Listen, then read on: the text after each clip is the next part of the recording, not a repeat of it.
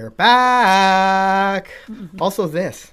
Are you, I'm pretty excited. Did you miss that? I had to dust off the old train whistle, so I'd give a couple toots in here. you two have been apart for far too long. Far, far too long. Now, something that um, uh, you guys might not know, this is the first episode of season three of the train station. So I'm pumped about that. It's a new season. I've got some Mm-hmm. Is this exciting. our first one of 220 or 220? 2020, 2020? Yeah, yeah. yeah. Wow. I know. It's going to be pretty cool. In today's show, we're going to talk a little bit about the why and the how when it comes to training with toys and the benefits that toys can play in your training. You know, we love to use food it- because we know the value of food and we've really uh, you know figured out how to use food as a, a valuable currency for dogs but we also know that using a toy in your training can be really valuable using a toy sometimes instead of food can be a really great way to unlock some drive and unlock some of your dog's potential so i'm pretty excited about diving into the show today let's see where we are yeah we've got a couple minutes left in the pre-show uh, I noticed that uh, looks like little ghost baby. Uh, it's the first time to the train station. Nice. Welcome. Welcome to the train station. I want to welcome all of you guys back. Uh, it's been a little while off. We had a little bit of a break. We got to go with our dogs to Florida, do some fun stuff. Got to bike with them uh, every day. That was pretty neat. That was super fun. Yeah, yeah. So, um, but today's today's show, there's a lot of uh, comments on a couple of our uh, walking on leash videos, and. Uh, it's been really, really interesting seeing some of the comments in there and some of the struggles that you have at home. Um, I know that uh, some of you guys are looking to, uh, you know, really increase your dog's drive uh, on, on you when we talk about attention and for some exercises. But I know some of you are also a little bit apprehensive about using food, and we might talk a little bit in this about. Um, I can understand why you might feel that way, but why it can be such a valuable tool as well. Uh, but today's show is going to be focused on toy training. So even if you've got a dog that isn't that interested in toys, we're going to sh- show you exactly how to increase some of that toy drive for your dog because Yeah, it can some be such a dogs valuable do it thing. naturally, and some dogs you kind of have to train them to be a bit more interested in the food. But Right. it is really valuable because it's nice to be able to have more than one option in order to give your dog positive feedback. Because there isn't just one way to do it. There's all kinds of ways, and dogs appreciate lots of different things. And sometimes one type of reward that we use in one scenario might not be as um, exciting or work as well Yeah. as one that we would use in you know a different scenario. So we're going to touch base on all of that stuff tonight. Absolutely. I want to welcome Karen Kindley. First time that she caught alive. Welcome to the train station. Um, I see lots of new people jumping in here. I also see Susan Robinson mentioned she's uh, getting a golden puppy on Saturday. Aw, that's fun. very exciting. So congratulations and uh, enjoy the enjoy the the process. Enjoy the training process and welcoming that dog into your household. And uh, you know we have tons and tons of videos on the channel that will help you out. And actually, there's a video on Sunday that's going to be really helpful for you. Uh, it's all about puppy training, so uh, pay attention to that. But in this episode, we're talking all about using toys in training, the why and the how. I'm Ken Steepe. I'm Kayl McCann. Welcome back to McCann Dogs.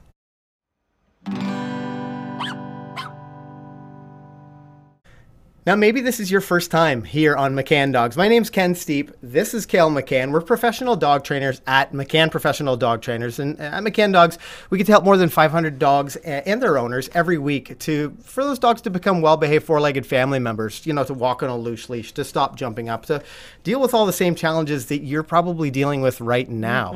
And uh, we've uh, we've uh, got maybe almost 500 videos on the channel that can help you out. But we love to do these lives to answer your questions. So if you have a question about your training specifically for the first little while, you know, maybe we like to schedule out the first 45 to talk specifically about whatever the topic is. And today it's using toys in training.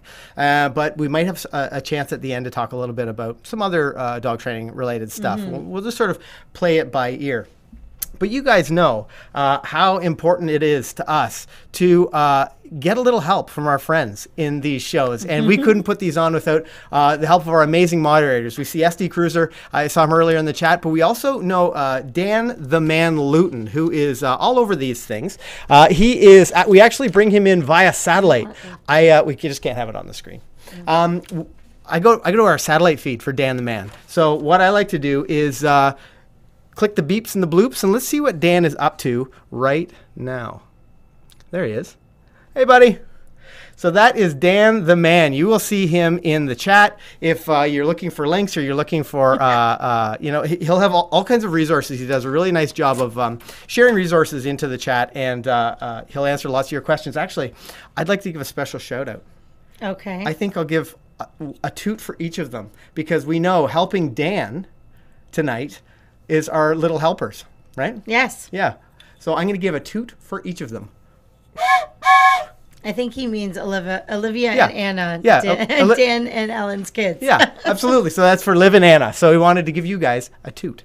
Um, Okay, the other thing that was really interesting that I've been working on a lot because we get so many questions uh, and emails to our office staff about uh, getting the uh, getting Uh, some equipment and what we're using. You might see us using some of it tonight, but we I finally have our online training equipment available. It's uh, now available online. We have a McCann Dogs store for you guys. Um, and tonight, and this is just to get things up and running, test things out. We've uh, we've actually I didn't tell anybody about the store, and people have been finding it somehow. So we've um, I've squirreled away some of the products out of our physical store and put them in our online. So there's limited quantities there, but for you guys tonight, um, for the next 24 hours, maybe you're watching this on the replay. We've got 20% off. That's if awesome. You, yeah, if you jump into the store. So it, that's only going to go on for tonight. So grab that stuff, and there isn't a lot of it because I couldn't take too much away from our uh, uh, our in class students. So make sure that you check that out. Now, uh, I see lots of people talking in the chat. Yeah, I really, so really love to know. I really want to roll this thing. Where are you joining us from? Here That's in actually a good episode one. one of season three of the train station. Let us know uh, by dropping your location in the chat. And I'm always so amazed, and, especially even after the show, we see in the replay, uh, there'll be people like jumping in from all over the world. Yeah, it's so much fun. India, Indiana, almost Yeah. India. Maybe that would, maybe that's the case too. Yeah, yeah, we, we might see some people joining us from southern India. Uh, I see Phoenix, Arizona, Lafayette, Louisiana, Chicago, North New Jersey, Tulsa, Oklahoma, Gainesville, Florida. We were just down in Florida Yes, we were. not that long ago. Uh, Orange County, California. Uh, Min uh, Minarosa 77 is from Chicago. Uh, Debbie Bart is from the Mitten State. Uh, Zoe is from Florida as well. Jamie, who's Oh, I've seen here in the channel before, is from beautiful Pacific, beautiful Pacific Northwest. Uh, Jeffrey from Halifax. Now we saw we've had a few people jump in here from Halifax. Yes, we have. So it's pretty neat to see some of our East Coasters Mm-hmm. joining us here.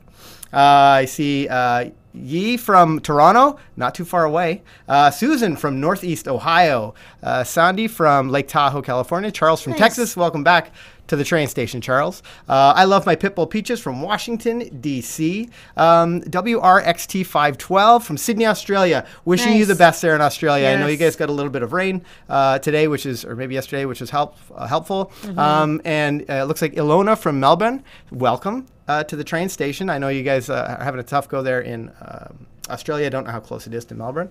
Uh, Puerto Rico, Indi- Indianola, Iowa, interesting. Uh, Oklahoma, Cool. New York City, and on and on and on. Now we need to get right down to things. Yep. Let's get right down to business here. Let's talk about who who we're putting this live stream on for, and talk a little bit about what we're going to cover. Yeah, so we wanted to talk a little bit about using toys in your training because we do have a lot of people who are a little bit resistant to using uh, so much food in their training. We do like to use a lot of food in our training initially, like in the Right. beginning stages when we're teaching our dog something new, and then the intent is to eventually wean off of the food. Um, but there's lots of ways that you can train without solely being restricted to using food. Um, the other thing that is really good to do is have additional types of rewards so that when your dog is doing a good thing, you could use food, you could use praise, you can use touch, and you can use toys as well. Um, Yeah. So that there there's more variety, and you know, depending on what you're working on, sometimes if we're training our dogs to do something where we want a lot of energy and speed and drive and, and enthusiasm, we will use toys to kind of enhance that a little bit because that often will bring things out. Um, but the other thing that we're going to talk about tonight is that you know if you're watching this and you're thinking to yourself, my dog's not really they don't really like toys. Right. We're going to talk about that as well because in order to implement toys into your training more, A, they need to be into toys. B, they need to know how to interact with you with a toy properly, i.e., retrieve the toy or let go of the toy when you want them to. Totally. Otherwise, using it doesn't really benefit you much or is very enjoyable. So, we're going to try and touch base on a lot of those things uh, tonight. For sure. For those, when Kayl mentioned that, for those of you who are working with puppies right now, don't miss that video on Sunday. Yeah. It's going to be tons of this really great uh, uh, stuff for you and your puppy. Um, but we've also got some great demos tonight. Mm-hmm. Let's talk about some of the exercises that are we really like to use a toy for when we talk about increasing motivation, increasing drive. Like, what are a couple like example exercises that we'd lo- So love to use it to for? build on what you just said, um, when we're training our dogs right from the beginning, even as you know baby puppies, we will um, integrate toys into our training immediately, Yeah. like right away. One of the very first things that my puppy learns when you know when they come home is how to tug on a toy with me, how to drop the toy. They learn to retrieve, you know, by the time they're ten or eleven weeks old, um, so we can utilize that to exercise the dog and take the edge off a little bit. But one of our absolute favorite games to play with toys and puppies or dogs of all ages is the recall game. yeah. And that is teaching the dogs to come when they're called.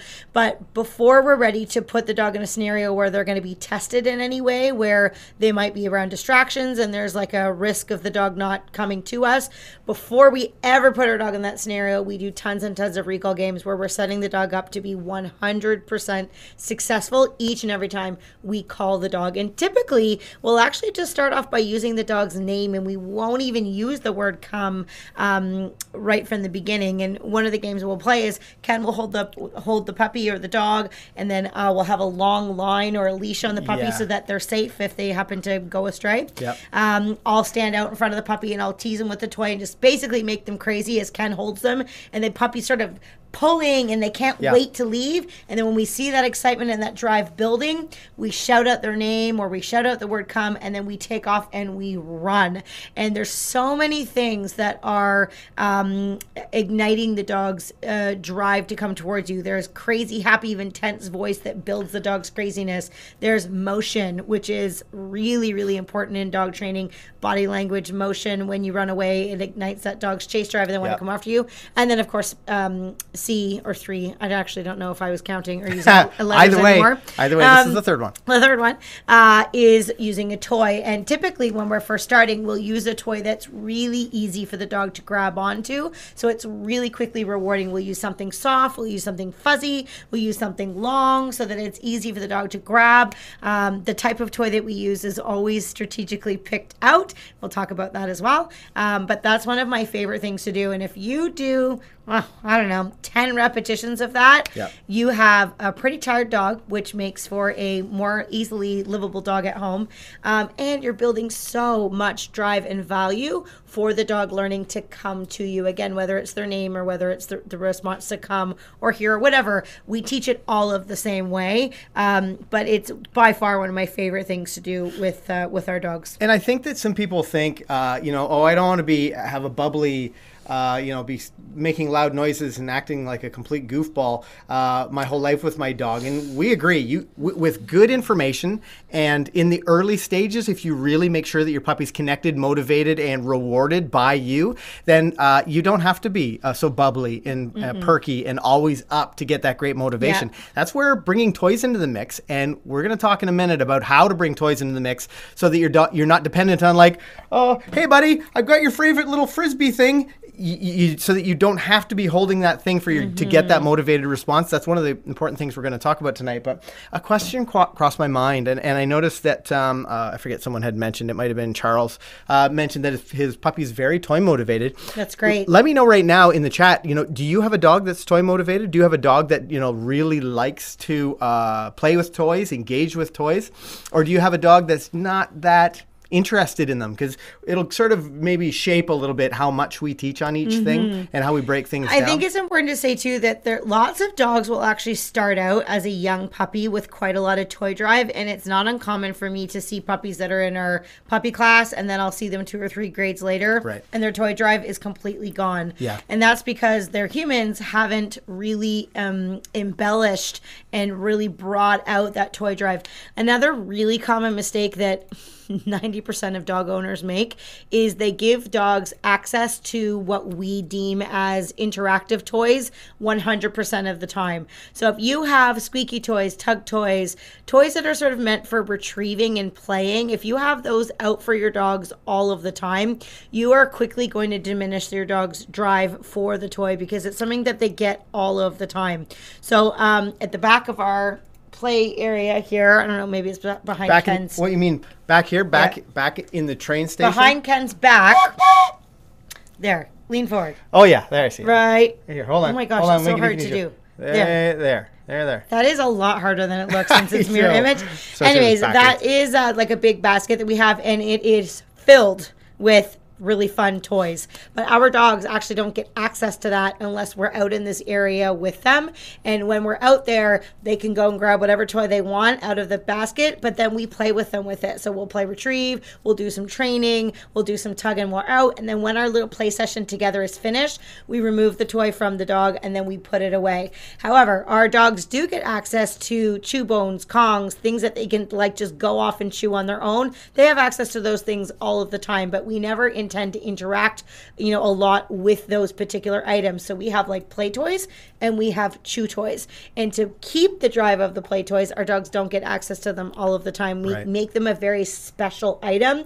So when they come out, the dogs are like, "Oh my god, there's that thing. We never get this. I know good things are going to happen." Yeah. And it just makes them way more drivey for the toys. Um, and we find that that's really, really important to do, especially if you start with a dog that has great drive. You certainly don't want to start to get rid of it as time goes on. So uh, I, I see a lot of people that say yes, my dog loves toys or my dog uh, likes toys. Most of the time, I've seen a couple of interesting points that we're definitely going to we'll drill down on. If you've been here in the train station before, you'll know what we like like to uh, chat with you guys. You know, answer some questions, do a little demo, and then sit back down and answer some of your specific questions about you know what we just did.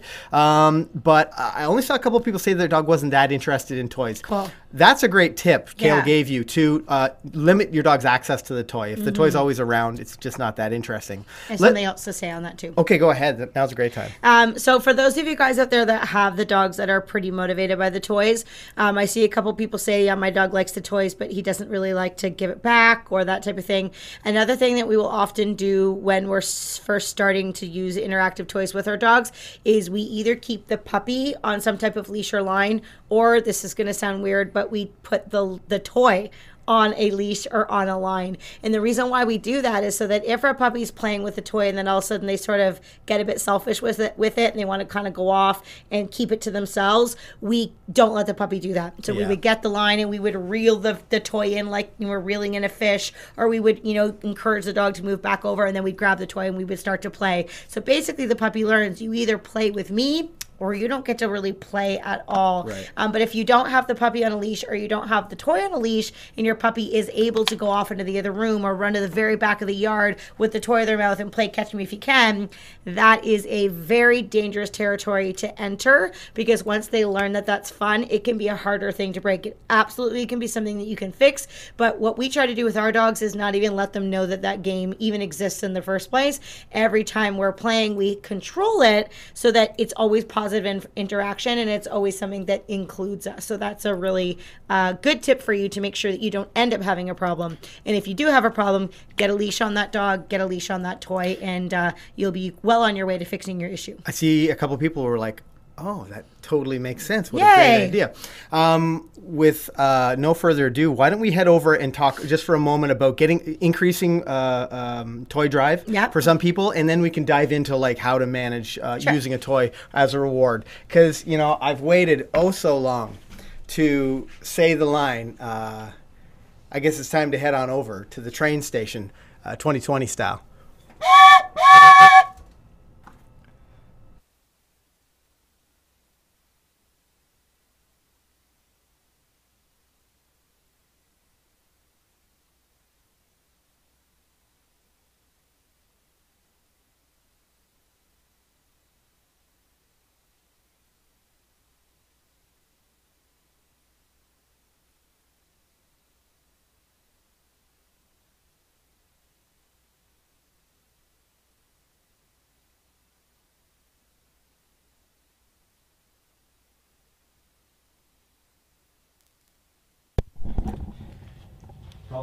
Hello? See, that's what happens. Is it when- better? What, so what happens when we take a break from the train station? Luckily, Do I need our to- moderator Do. I need to start again? Yeah, you do. Okay. Um, so I just I'm gonna use Hippie. We chose to use her because she is a dog that we've actually had to work on building a lot of toy drive. Um, and when I have a couple different toy items here, oh Hippie Shaker. I have a frisbee. I have a little treat ball, which I'll talk about in a second. I have a little raccoon tail, and I have a little like holy roller ball.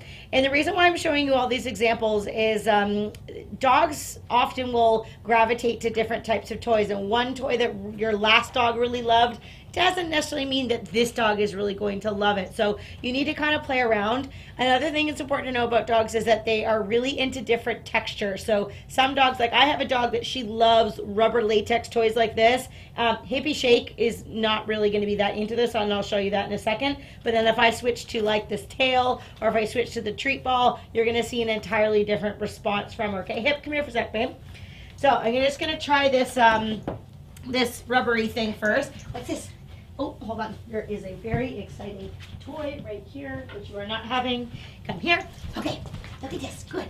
So I'm going to move it around a little bit so you can see she's like, mm, I'm not really that into it. So I'm going to try something else. What about a frisbee? Ooh. Sad. Good girl. So she's a little bit.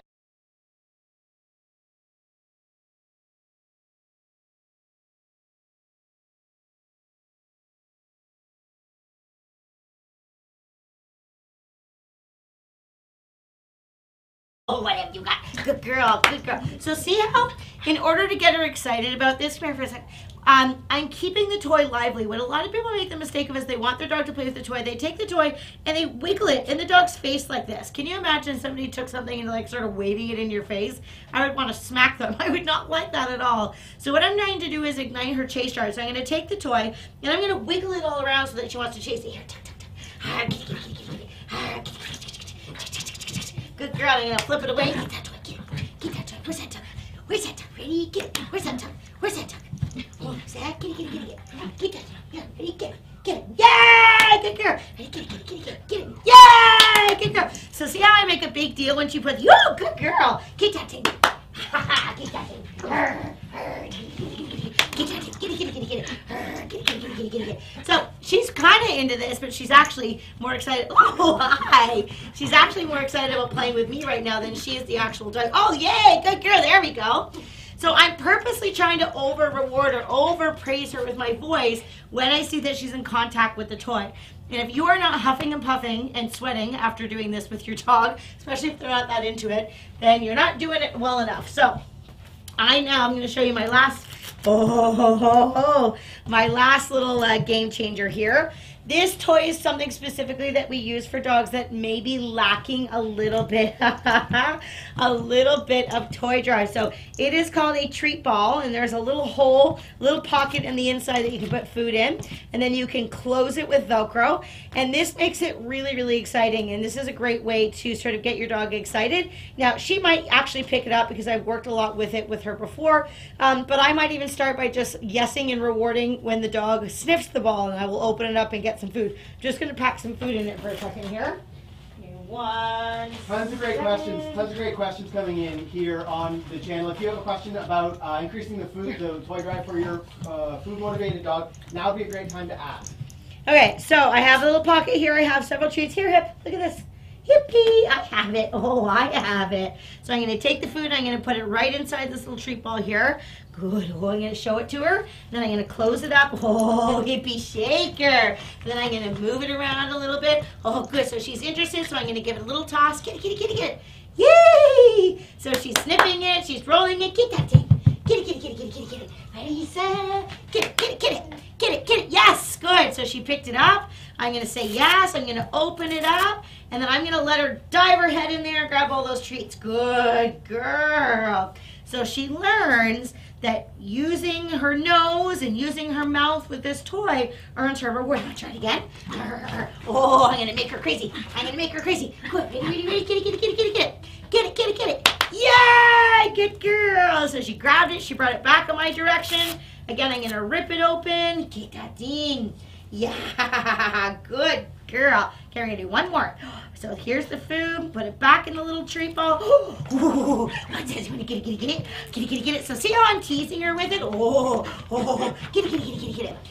Yay! Bring that here. Bring that here. Yeah, bring it, bring bring, bring. Get that thing, get that thing. Bring, bring, bring. Yay! That's a good one. Good girl. Now Hippie's been trained to do some retrieving already. She knows what bring means uh, because we've done a lot of work on it. If your dog isn't as familiar with that behavior, then I would be doing this on a leash like I had mentioned before. So if she had gone out to get the toy and then she decided to go elsewhere with it, I could use the leash to, to bring her back in my direction so she couldn't just linger away from me and keep the reward to, to, herself. The other thing that's really important, again, dealing with dogs who aren't that drivey about the toy. That's what we're talking about right now. I will also talk about dogs who are crazy about toys, but for dogs who are not that drivey, I just did three or four fun little things. She did a great job. Now I'm going to stop. There is absolutely such thing as overdoing it. So playing for so long that the dog basically says, "All right, I'm over it." And then if they are the one that quits, that tells you you have practiced too long. I want to leave her wanting more. So I'm actually going to be really mean here, but it's also a really good technique. And I'm just going to kind of tease her. What's this? You want that? Oh, you want that? I'm going to put it away. Good girl. And then I'm going to put her away. So basically, she got to play. I teased her with the toy. Now the toy's done. I would put her away and then I might bring her back out, do a couple little minutes with that toy once again. And every time I bring her out, she's going to start to say, Ooh, I know what happens when you grab that blue ball. Fun things happen. So I do short little periods of intense training, exciting things, and then I put a little cork on it for a while until we're ready to play once again. Good girl. Awesome. So why don't we maybe we can uh, talk a little bit about. I'll bring bring you guys back over here. Um, maybe we can talk a little bit now. Like I think um, uh, now, if you have a, a, a, not or super toy motivated dog, make sure I would go back rewatch that section when the replay is up and available because there were a lot of things happening there that Kayl just sort of did um, that are going to be really helpful for you. I should say too that uh, if um, you don't have something like um, a treat ball specifically, there you have all kinds of toys out in the market that combine food and toy, but um, that toy wasn't really around very much when we first started training with Hippie. So what I used to do a lot is I just went to the dollar store and I bought bought a pencil case that was really soft. It was sort of material and it was fuzzy and you know something like a little kid would love to to have. Um, and I put chicken wieners and cheese and all kinds of really fun stuff in that. And then I just zipped it closed. And uh, I would just sort of wiggle it around in front of her. And she was very interested in it because it smelled like chicken wieners and cheese. And every time she was investigating it, and she was sort of she wasn't even biting it. She was just showing a lot of interest in it. I would say yes. I would open the zip it zipper and I would give her some food. And we sort of worked until she got to the point where she was like, I know there's food in there. And then she would start to grab onto the pencil case with her mouth.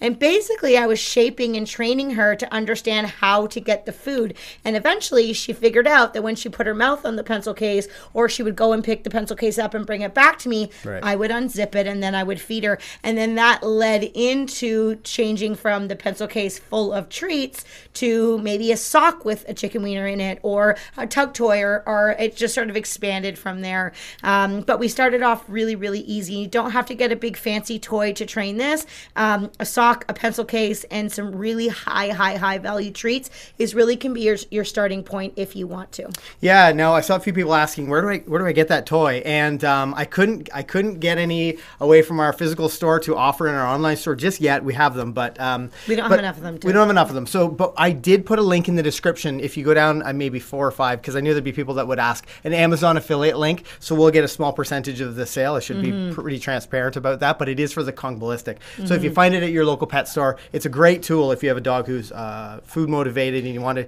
teach them to be a little bit yeah, more and if you're not sure, just start off with something that's easier, and then yeah. if your dog's kind of into that, then go for the treat ball. The reason why I like the treat ball um, is that it rolls, and yeah. for a lot of dogs, that like movement of the toy is a lot more enticing than a toy that goes and sort of lays flat and stops moving. Dogs like things that they can chase after, yeah. which is why I do like the idea of the treat ball. Yeah. Um, just to put that out there. Oh, look at my hair. I have I am camera ready today. Wow. I'm really sticking. I wasn't going to say anything. Oh, you should have.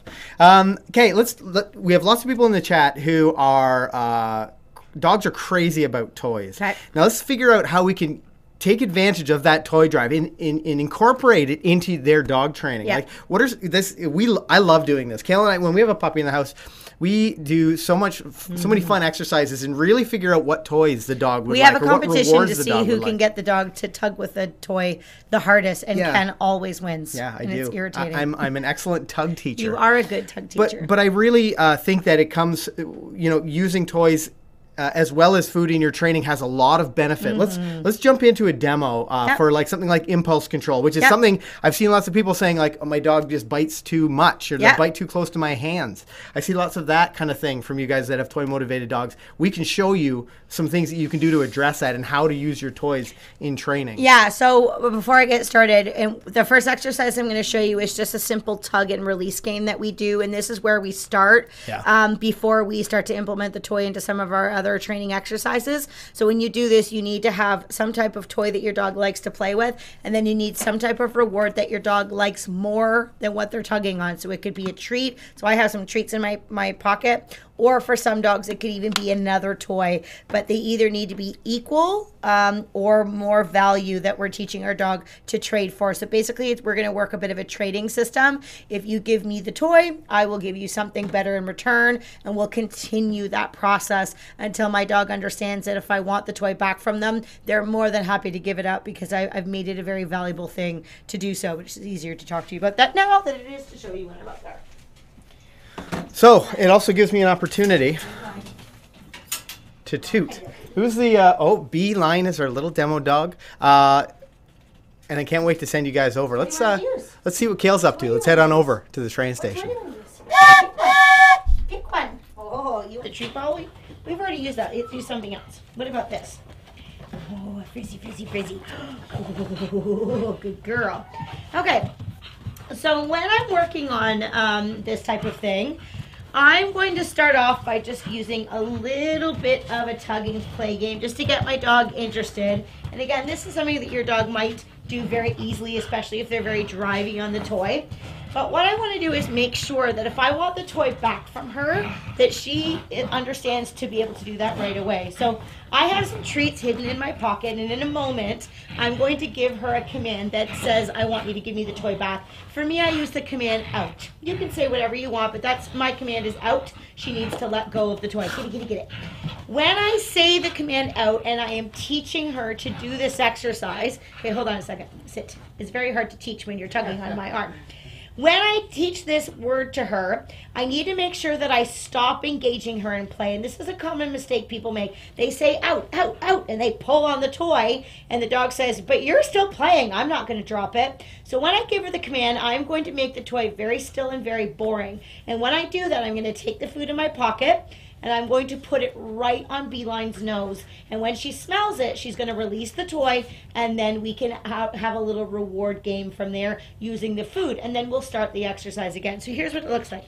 Ready? Set. Get it? Yes, good girl. So I'm going to start to play with her, have some fun. I'm going to sneak a couple pieces of food in my hand. So I have food in this hand. Good girl. And then when I want to teach her the OUT command, I'm going to say the command and then trade her. But again, you'll see that I stop playing. Out. Yes, good out. Now, I pull a little fast one. You'll notice that I've tucked my toy behind my back, and that's to ensure that B doesn't go directly from the toy and then snatch back on to the uh, toy once again. When we play these games with our dogs, we want them to learn that we begin and end the game. Now, I'm going to put a collar and leash on my dog here so that I can show you how you're going to deal with a dog if they're really unruly and crazy. Come here, young lady. Now, if I'm working with a dog that's really kind of nuts about the toy, I'm going to start off by just working a bit of impulse control. So I can have the leash in my hand, or I can just stand on the leash close enough that if she decides to jump up and grab the toy, she's going to be unsuccessful. And I'm just going to start off by just moving the toy in front of her nose. Good girl, yes. If she was to jump up on top of me now, I could either have her just self correct herself because she would hit the leash, or I could just reach down and use the leash and get her into a sit. What I want to do is get to the point where I can shake this toy around in front of her and she won't grab it. Now she's been trained to do this already, so she understands not to grab it, but that's because each time she did grab it when she was uh, younger, I would just address that, have her calm, and then I would release her. Then I'm going to get her excited. Ready, set, Get it! Yay! When I say those magic words, she can jump onto that toy and have a total ball. I can tug and play, make it exciting. Good girl. I'm to get my treat out and I'm to try another drop in exercise. So I'm to say out. Yes. Good girly. I'm to say out and then I'm to reward her. Good girl. Sit. Yes. Now, one thing you need to know about dog training is that dogs learn within one second. And although I did that very quickly, I want you to make sure that you understand how you're going to do this and with proper timing with your dog when you're practicing. If you're going to use the trade system, one extremely important point is that you need to make sure that you say the command first before you show them what you're going to trade them for. And why this is crucial is we have a lot of dogs that won't listen until they see what you're going to trade them for. And earlier at the stream, we talked about what we don't want you to have to do is say, Here's the toy, please listen to me, and you'll get this. That's called bribery. That's a dog that has you trained rather than the other way around because they basically say, I'm not going to listen until I see that you have a toy or I see that you have a treat. So, to avoid that from happening, what you're going to do is you're going to give your verbal command first then you're going to follow through with whatever you're going to trade for. And by having that process repeated, here's the command, here's the reward, here's the command, here's the reward. Very smart dogs, any dog really, will start to anticipate hearing the word and know that that reward is coming. So they start actually listening to the command even before the reward, the toy, the food is even presented to them. And that's how you're going to teach your dog to drop on command. So, say I practiced a couple repetitions like what I just saw, uh, showed. My next progression is going to be this. So, I have the food ready in my pocket. I'm going to tell her, get it, yay. I'm to have some fun, kitty, kitty, get it. I'm going to tug with her. And then what I'm to do is I'm to say OUT and I'm to ask her to drop it. And if she does, I'm going to say yes then I'm to reach into my pocket and reward her. So she has to do the behavior now before she gets the reward. Out. Yes, good girl. So when I said out, I didn't have the food out. I had it in my pocket. She was a super good girl. Yes, and I can reward. Now, if you have a highly motivated dog by toys, you can do this even without food. You could trade for another toy, or sometimes what I'll do is the reward for releasing is the fact that she gets to play again. So I'm going to show you what we often do together. She likes food and she likes toys equally, but I make this a bit more of a bigger deal. Are you ready? Set, get it. Yay! Good girl. Get it, get it, get it, get it, get it, get it, get it. Out. Yes, get it. Yay! Get it, get it, get it, get it. Oh, you got it, you got it, you got it. Yeah. Get it, get it. Give me that thing. Good girl. Out. Get it! Yes, good girl. Good girl. Out. Get it! Yay! Good girl. Perfect. Get that thing, get that thing, get that thing. Good girl. Out. Yes. So it starts actually, she drops it faster and faster and faster because she knows a game is coming. Once this step is established, now I can do all kinds of things, incorporating my toy to work on my control. There's a lot of people out there that says, "Well, I don't want to use toys and make my dog go crazy like that because then she's just going to learn to be wild and and um, you know." Jumping all over the place and grabbing things all the time. But you'll notice Bee's not jumping up and grabbing at me at all because she's learning through an act that is exciting that she also had to show some impulse control at the same time. I can teach her to be a wild and crazy girl because that's something that she loves to do, but it's all under my control. We don't want to be like a big drill sergeant with the dog and, you know, not let her have any fun. I want her to have a blast, but I also want her to listen to me. And so this is a great way to positively teach her that I'm in charge, that I'm a good leader, that she has to listen to me, but we're doing it in games that build a lot of drive and build a lot of value for doing things for me. And she says, I could do this all day, Mom. Um, it's, it's a lot of fun. Do you want me to show the sit and the down and stuff? Um, or? it just, uh, Olivia says, how do you teach the get it command? Like, how does she, how does B understand that she's only allowed to get it when you say get it? Okay, good question. So when I say get it, so if you have a dog where you say get it and the dog doesn't go after, good, you're right. Yeah, that was very mean. If you say get it and you show the toy and your dog doesn't immediately go after it, it probably means that you're not either using a toy that's exciting enough for your dog or you need to make the toy a little bit more exciting in itself. So when I practice there, if I just say get it, she knows it well enough that if the toy's even just being still, she's happy to grab it. When I was doing it with Hippie Shake, who does not have the same toy drive as this dog does, I would say, get it, and I would wiggle it this way, get it, get it, get it, wiggle it this way, wiggle it this way, yeah! And when she grabs onto it, then I can yes and reward. So I actually make it really exciting to almost chase it for a little bit as I'm using that get it command. Out, good Freddy, get it, get it, get it, get it, get it, get it, get it, yeah, good girl. Moving it all around fast and exciting. And then again, when she grabs it, I can reward from there. But you have to use a toy that's really exciting. Out. So um, the other thing is when you're using a toy in your training, if, if you're using a toy for training, it's only going to be used. It's going to be a special toy. I Yes. you mentioned that really quickly at the beginning, but that's something to really uh, drive home. Yeah. So I do a lot of different training with my dogs. Um, so I actually have toys because I, I do a lot of high level agility training with my dogs. And I have toys that I only ever use for agility. So they do not see it any other time. I also, for some of my dogs who I've had to really build motivation and confidence with, they have toys that I use in training and they have extra special things that they only get at competitions. And so what this does is it teaches the dog to feel a certain way when they get the toy. So if she's really excited about this, we had a great game. Again, like I mentioned before, I wouldn't just leave it on the floor in the living room and walk away and just let her continue playing with it on her own. She gets to play this when it's energetic between the two of us. So now I might take it and I might put it up on a counter or up on something where she can see it but she can't have it. So I'm building her drive. I'm getting her really excited about it. Oh, it's gone now. What are we gonna do? Oh, good girl. Um, and then we can go on to something else. Um, you talked a little bit about uh, if you're going to use exchange a toy for another toy. In, yes, I can uh, show that if you'd like. Uh, well, you did. You did show that, but uh, how would someone use that in like their recall training? You said, you know, it's. I don't want it to be all about the toy, or your, I don't know, some other, you know, some other motion activity. Yeah. Even response to name. Yeah. So when I'm practicing it, so again, let me use a different toy. I'll just switch it up a little bit. What about this one? Oh, that's a fun one. This one has a bungee on it so that your arm doesn't get ripped out of your socket.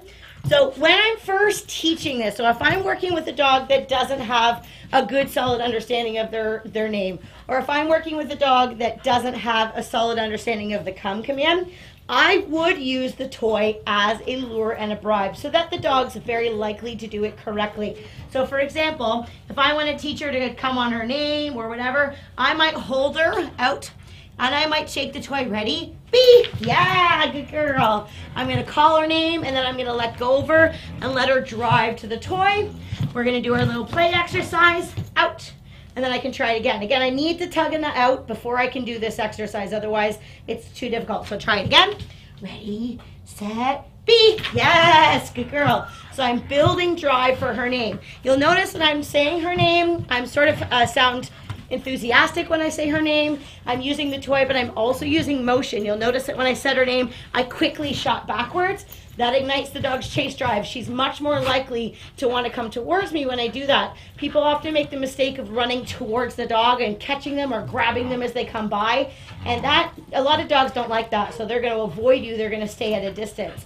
Now, once she can do that, I can then, and she has a lot of value for turning to her name. The next thing that I can do is use the toy more as a reward rather than a bribe. So I can take the toy out, good girl, and I might shove it up the back of my sweatshirt. Now it's gone, and then I can just sort of wait for her to get a little distracted. Call her over, sweetie. B. Yay! Good girl. So I called her name. She responded. Once I got a response, I pulled the toy out and I used it as a reward. What I don't want to do is, okay, call her again, hon. Hey, buddy. Hey. I don't want to do this. B. Yes. So I called her and I shook the toy. And so she's only coming to me because I'm shaking the toy. Now I maybe start that way to teach her. But if I continue to do it in that order, I'm going to have a dog that looks at me and says, "Okay, lady, pull the toy out," and then I'll decide whether I'm going to come to you or not. And if you want to do something even more advanced, make your dog work more for the toy before you pull it out. Okay, out. So call her again, hun. Just get her away. Buddy. B, sit. Good girl. Look. Oh, that's good. Good. I'm gonna get the toy out. Ready? Get it! Yay! So I can build to getting more focus and more behaviors from my dog before she gets to get the toy and have a play. But she's not stupid. She knows I have the reward, but she's also learning to work for me before she gets the reward um, from there. So it's a great way to build into it. Is this the most fun demo or what? Okay, let's head over and let's answer some of these questions. I see some really great questions in here, and then maybe, we'll maybe show people how they can uh, use a toy for reward, even when it's not on them. Okay. Yeah. Out. You are so good. Dropping knowledge. Kayla's dropping knowledge and so much good information. I wish, I so often wish that um, all of our students, like our in-class students, could see all of these demos because there's so many like little things that are happening that you guys are learning about. It just make like the big picture training so much easier when when you're like working on a specific skill. When you understand some of the value of reward stuff, some of the little tweaks, uh, it makes your life a lot easier. You do But- get a but lot more hot and sweaty when you train with a toy than you, do food. It's a great workout. but it's fun. Yeah. Um, so I Susan May asked a good question. She said, uh, "So when you leave the toy up where they can see it, do you have trouble with them standing there barking at the toy?" So when you have the toy up and they can see it, um, no, um, you might start off with, but again, that's a behavior that I would work through. So Yeah. what you need to remember about dogs is you need to train them about how you expect them to behave in all scenarios. So what happens is if you are worried about them standing there and demand barking for the toy and then you say to yourself okay well i'm not going to put the toy up there yet. Your dog's dictating how you know your life choices are going to be made. I would then you know address the barking then. If the dog was looking at the toy i might take the leash that should be attached to the unruly dog in the house and i would redirect them and say hey quiet leave it. And i would redirect them with the leash and i would give them something else to do to um, teach them what they should be doing in that scenario. I might redirect them to a chew bone, or I might have them go and lay on their bed, or I might take them into another room, or put them in their crate for a minute or two, whatever it might be. So I, I would work through that. Um, and then, of course, if my dog was barking, I wouldn't get the toy out and start playing be like, oh, my dog wants to play. I want to stay in charge of making those decisions, and I don't want to be accidentally reinforcing the dog for a behavior that I, I truly don't really want. Um, a good question here, and I think this is important that we touch on this right now. Uh, Kate Beck says this is perfect timing. I have a perfect. Uh, I have a new. I have a new puppy who wants to chew on her leash. I wasn't sure how to get her to stop. Now, this isn't chewing. Your puppy chewing on their leash. This isn't necessarily a scenario where you're going to say out and then food reward. No. because it's a bit of a nuisance behavior. Maybe we can talk Yeah. about that just a, there's a little bit a of leash. yeah. There's a little bit of a tweak for this because what you may discover, especially if you have a sharp little puppy, is that your puppy figures out, oh, this is great. Every time I put my, I do something that uh, that you that he doesn't like or she doesn't like. I get food rewarded. So you've got to be really careful about differentiating, uh, you know, uh, engagement with a toy that you are choosing, dictating the beginning and ending, and uh, some of these nuisance behaviors. So that also goes from like dogs chewing on your clothing or, or chewing on you. Um, anything that really is not appropriate, we're not going to trade them for a reward because it is exactly what Ken's saying. A lot of dogs will say, "Oh, well, I, when I chew on your clothing, you pull out a toy or you pull out a treat, so I'm going to chew on your clothing even more." So when it's a nuisance behavior, as he's mentioning, we want to um, we want to redirect the dog uh, rather than rather than show them a different direct. Well, let me just explain. So if Ken is my dog and he's biting the in the- leash, okay? I'm not going to bite. the No, you're not going to bite the leash. Um, say he had the leash in his mouth um, and he was tugging on it. What I would do is I would stop him by shortening up on the leash. I would take it out of his mouth and then I would just lift up and tell him, knock it off, settle. And when I hold the leash, and this is sort of a s- silly demo because it's very human- small. yeah. But please use your imagination for us. Um, when you hold the leash, this is going to be very technical, but bear with me. You want to hold the leash so that your leash is like this gathered over your thumb. You're going to hold it into a fist. And the reason why we do this is it gives you the most control that you can have with a dog of any size. It doesn't matter whether you're working with a 10 pound dog or a 100 pound dog. We have you hold the leash the same way. My other hand that's not on the leash is just going to grab the leash underneath. And if any of you are baseball players out there, it's just the same way that you would hold on to a baseball bat. Why we do this is that I can lift up on the leash and I can get a lot more leverage and control.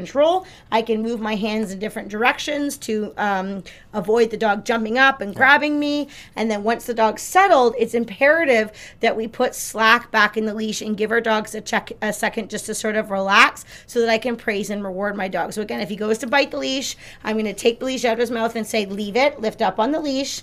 When he sort of says, okay, I didn't mean to do that, then I'm going to loosen the leash. Good boy, good, leave it. And then I can redirect my dog from there. Now, a lot of puppies, though, is you're going to do that and they're going to say, you can't be serious. And they're going to grab the leash more and you're going to lift up and it's going to feel like a bit of a tug of war. And you're going to say, Kayl didn't explain this that was going to happen.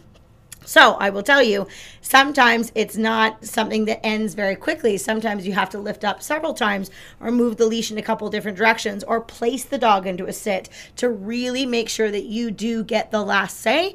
And then from there, you can redirect them to something else. Um, but that goes back to like the importance of having a leash. Because again, it, um, same thing. A lot of people say, well, I can't have the leash on the dog in the house because he'll bite the leash, he'll chew the leash, he'll just play with it. Then we have a dog that's not leashed. We have a dog that's making all kinds of poor choices and isn't probably properly being addressed for it. So we don't want you avoiding problems because your dog's being unruly with a leash or they're barking and jumping up at the toy. Right. You need to address those things before you expect your other problems to be fixed. Yeah, and for those of you who have a super toy motivated dog, and this is a question we often get on the channel, is like, what if my dog's constantly bringing me the toy, like insisting that I play with the toy? Yeah.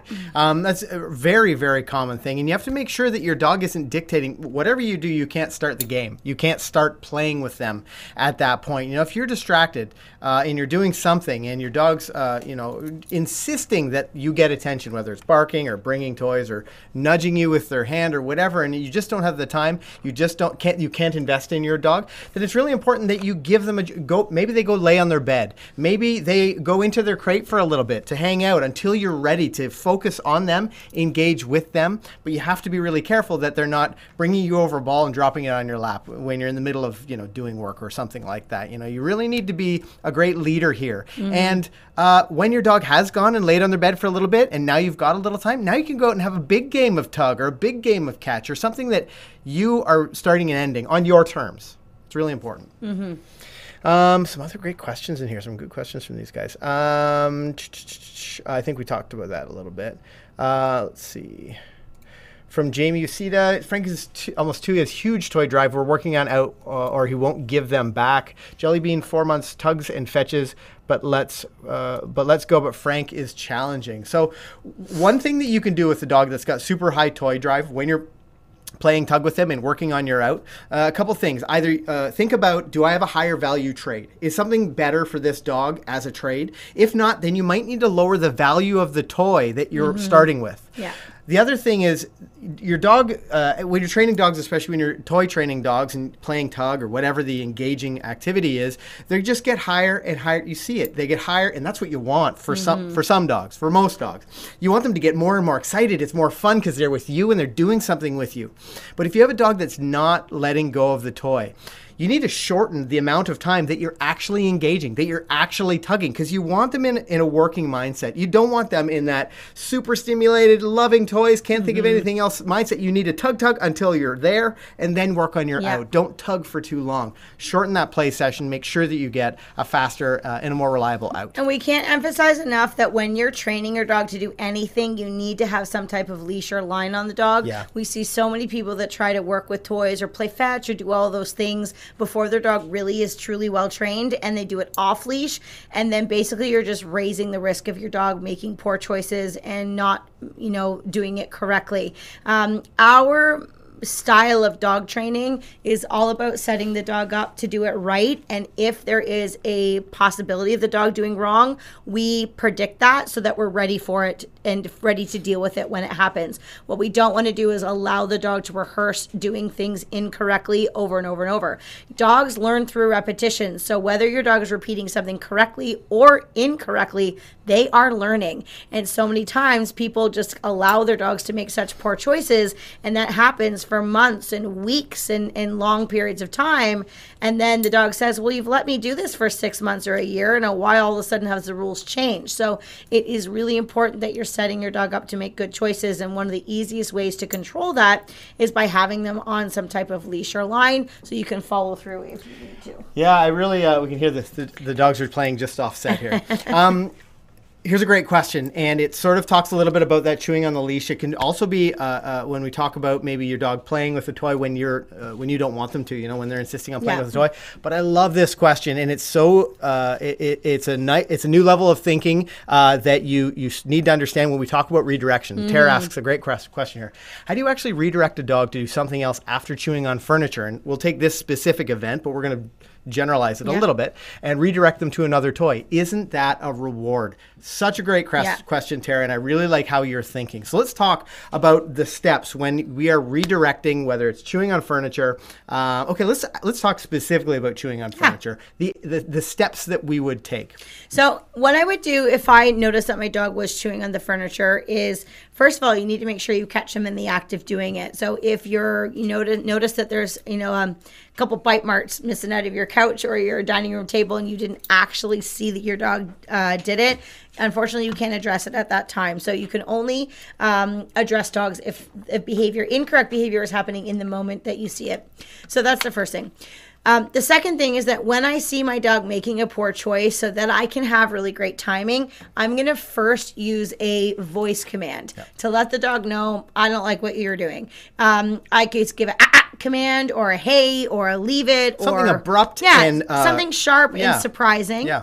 Um, and then my dog basically has two choices. When they hear that, you know, if our dogs, our dogs are not perfect, perfect. You know, they're dogs. They make they make mistakes all of the time. But the difference between our dogs who are trained is when they make a mistake, all we have to do is give them a quick little voice correction or, "Hey, what are you doing?" and the behavior just stops right then and there. But that was not always the case. When they were babies, when they were puppies, we would have to use our voice, and the dog would say, What is this, like, knock it off thing that you talk about? Whatever, I don't care. I'm having a ball, you know, ripping apart your boot or chewing on your couch. So from there, we would move over to the dog. We would repeat that voice command that we gave prior and then we would follow it with some type of follow through and in most cases we would pick up the leash and redirect the puppy away firmly but not unfairly okay i'm not going to be soft and gentle and say no no no puppy don't do that and start petting the dog i know you like so that nice. Oh, yeah. okay i'm going to take the uh, leash and i'm going to very quickly leave it and i'm going to pull the dog Yeah, away clearly. um, with you know a firm tone firm use of the leash. And so i want the puppy to sort of say whoa i didn't really mean to do that. Once i get that reaction from the puppy i then need to so now the puppy says okay mom didn't like me doing that. I now need to be fair and then say okay i didn't like that. I'm not just going to drop the leash and walk away and be like all right i'm mad and and leave it at that. Right. i need to use this as a learning opportunity. So i might say leave it. Puppy sort of says okay mom sorry. I might see softer eyes ear back something from the puppy's body language that says I, I now I get I wasn't supposed to do that. And then I'm going to say okay do this instead. And I might ask them for a different behavior. I might redirect them to their chew bone or whatever it might be. And you had asked you know don't they perceive that as a reward? Where they will perceive their bad behavior as earning a reward is if there's no for lack of a better word correction in between so if i just pull the puppy away softly and i don't really scold the puppy and i just say no no no don't touch this have this that is where I would teach my dog that chewing on a boot equals being able to get a bone. What I need to do is make chewing on the boot not exciting, not fun by moving the puppy away more firmly with the leash. So the puppy says, Oh, that wasn't really that fun. And then say, You know what is fun? Chewing on this bone or doing a sit or giving me a shake a paw. And then I get the dog working and bubbly and excited and motivated again. Um, and then we can move on. So we always have to end the conversation with our dogs in a very positive manner. That's really, really important. Yeah, and if you feel like the only reason your dog isn't chewing on the furniture and isn't chewing on the thing is because you're trading them quickly for something, that's you're you're not doing it right. There needs to be some sort of interruption, break the behavior. The dog chooses yeah. to leave the thing alone. Says, "Oh, geez, I'm sorry, I, I didn't even know." And then you can engage with them, give them a yeah. reward. Good, great question though. Uh, who was that? Anna or Tara? Tara, good question. Tara. Really good question. Yeah. Um, let's see. Uh, we asked Susan's question. So, Karen GSD lover, good evening. Do you think it's best to not leave toys out uh, f- for dogs to free uh, access and free will? Yeah, Absolutely. we did talk a little bit about that earlier. And uh, you dog can have chew toys out, but the, the toys that you're going to use for training and as a high high value reward, make sure that you keep them special for those uh, for those events when you're training. Claire says, "My pooch loves toys at home, uh, but out, when we're out walking, he's not interested at all. Yep. Even his faves." So, what sort of advice might you have? Like, what sort of things go into uh, when you're ta- thinking about toy training as a reward? I mean, maybe there's too much distraction. Maybe your dog uh, is maybe it's worried. Maybe the maybe the situation is just not the toy isn't high value enough in that situation, and that's why we we love using sometimes toy versus food. Mm-hmm. Uh, sometimes there's a better situation. Maybe your dog uh, doesn't really want uh, cheese in whatever the setting is, but they'll definitely take a tug toy or they'll play you know a quick game of fetch you know, you really do need to use different rewards at the right time. And, and for each dog, it might be a little bit different. What I've learned about toy uh, toy work with dogs is that in order for your dog to want to interact with the toy, they either need to a feel re- totally relaxed in their environment so that they can feel safe enough to tug. You know, with a dog like Hippie Shake, who's a toy poodle, she knows that in life she is prey. When she's around bigger dogs, she understands that she's she's at risk. She she you know she's a small dog. She understands that. So if I was to take her to a park with a bunch of other dogs, even though she can tug on the toy pretty well, she would not tug in those scenarios because she would say, I know when I get excited, dogs are going to be stimulated by me and they're going to want to chase me. She's smart. She gets that already. I'm also smart and I would never put her in that scenario. So if your dog doesn't feel safe or relaxed, they might not want to tug on the toy.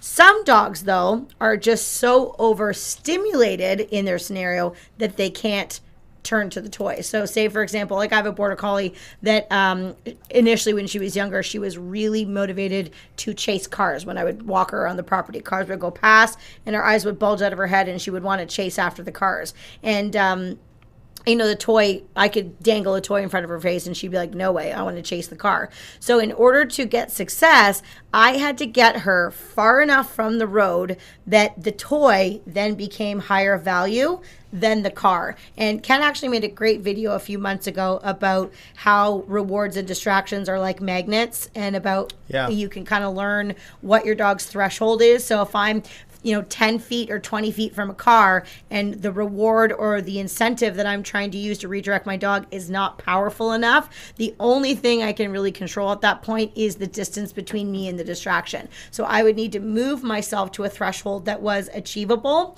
get success build a lot of drive for whatever i'm working on and then slowly work my way up to being able to be closer to that distraction. And that dog saying you know what? I like playing with you. I like tugging on the toy. I like eating that food whatever it is, and I now can do this beside that distraction. But think of distractions like rate them. You don't want to you know, go to a level 10 right away and expect your dog to be perfect. It just doesn't work that way. You need to ease your way into it. Yeah, and Kayl talking about that video, and I don't know whether Dan uh, is uh, with us right now, but um, Change the Way You Look at Loose Leash Walking was a video where I talked mm. about being a little bit more magnetic and how you can really change your training uh, by starting off on the right foot and getting more attention off the bat rather than struggling with all the things you don't want your dog to do, showing, being the reason, uh, giving them a reason to pay more attention to you.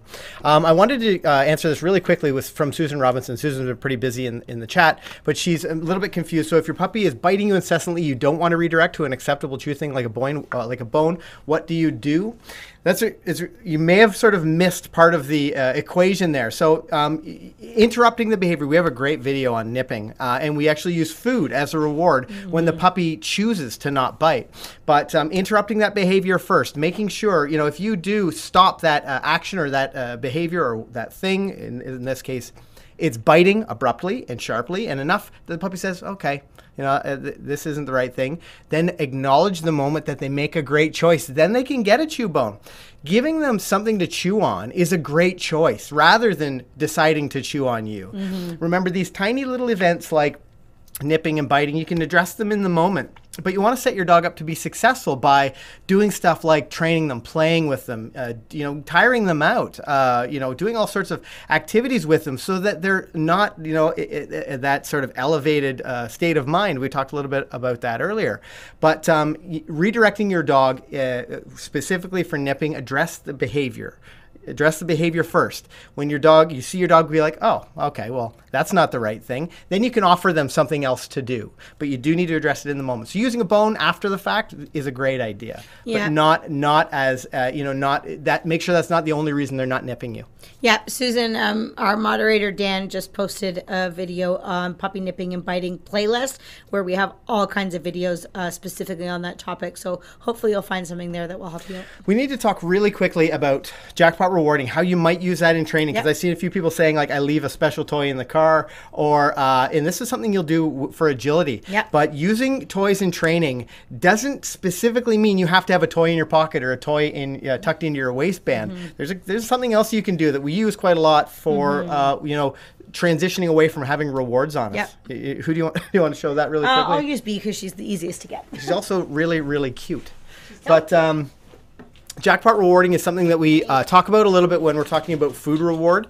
Um, but when it comes to toy, you have to do things uh, a little bit differently. And uh, I think Kayl's going to give us a great demo here. Let's. Oh, I just I turned the light off. Uh, with no further ado, why don't we head on over to the train station? Okay, so I'm going to keep switching up the toys here, making it a little bit interesting. So I have a little raccoon tails now. So what I'm going to do is I'm going to take this raccoon tail and I'm just going to actually put it off to the side on this crate. And I'm just going to encourage her, here, be. I'm just going to have her come out here. We're just going to start off, wait, with a couple stationary exercises. So there's the toy there. I'm going to just ask her to do a behavior. Down. Yes. Okay, get it. Good girl. And I can say yes. I can grab the toy, have a little tug. Out. Good girl. Now I might ask her for two behaviors. Sit. Good girl. Down. Yes. Okay, get it. Yay! Then we might go for three behaviors. Out. Ready? Left. Good girl. Back, back, back, back, back, back. Tap. Tap.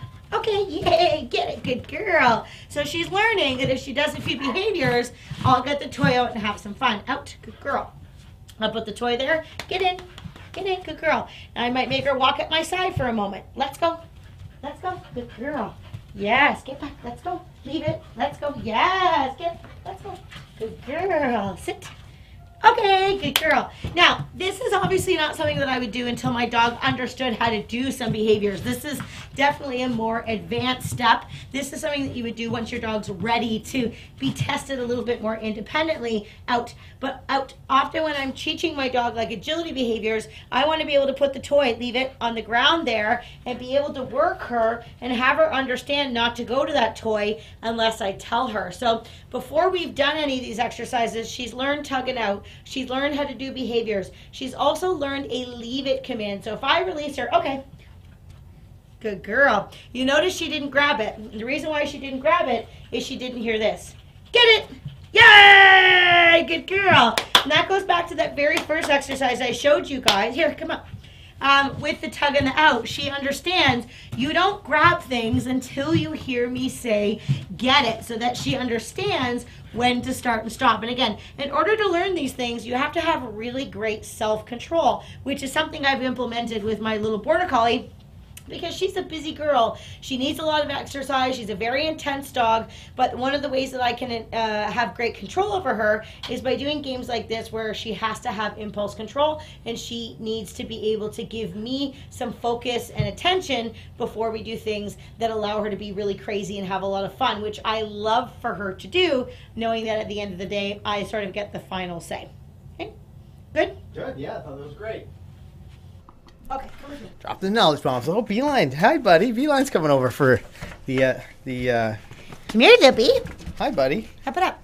it's on, always funny when she comes over here for the for this like one camera shot because she's always like either looking at me or licking me, and occasionally we'll watch the videos after, and the, the entire time Beeline's just like looking at me. She's so Like this the cute, this time. girl. It's pretty adorable.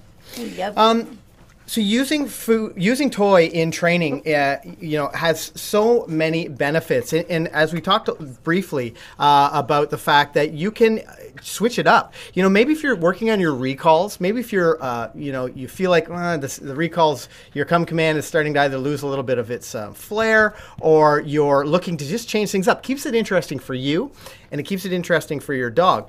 You can toss a toy into the mix. Maybe you do two in a row that where there's a beautiful sit ending.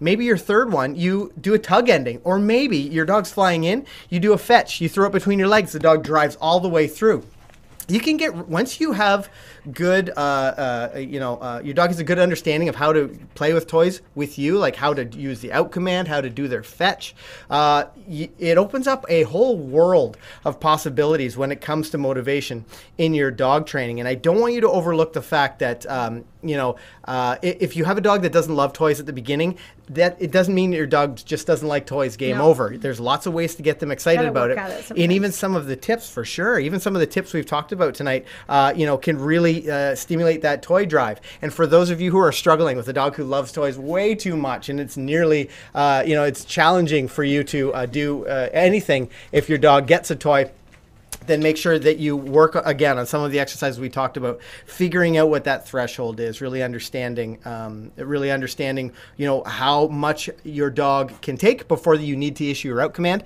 so that you can build that threshold so it's longer and longer and longer. Episode one of season three has been a lot of fun. Uh, I want to say a huge thank you to uh, our, our moderator, Zesty Cruiser, and especially Dan. Lots of links, Luton, just Oh. dropping beautiful stuff here. So so many resources. It's so much fun uh, watching all of the stuff that uh, that Dan gets to share. Bee just And brought me. the- oh, oh wow! See, yeah, that's very nice, B. the skunk toy.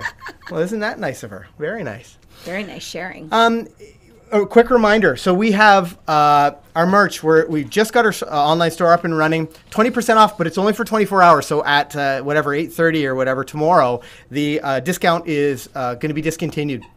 So if you want some stuff, not a lot of stock in there. I was only able to take so much from our actual physical store, but I wanted you guys have asked so often. I wanted you guys to be able to, uh, you know, have access to some of the training stuff that we use. So Look at what she brought um, me now. Oh wow, she's just she's just switching things up.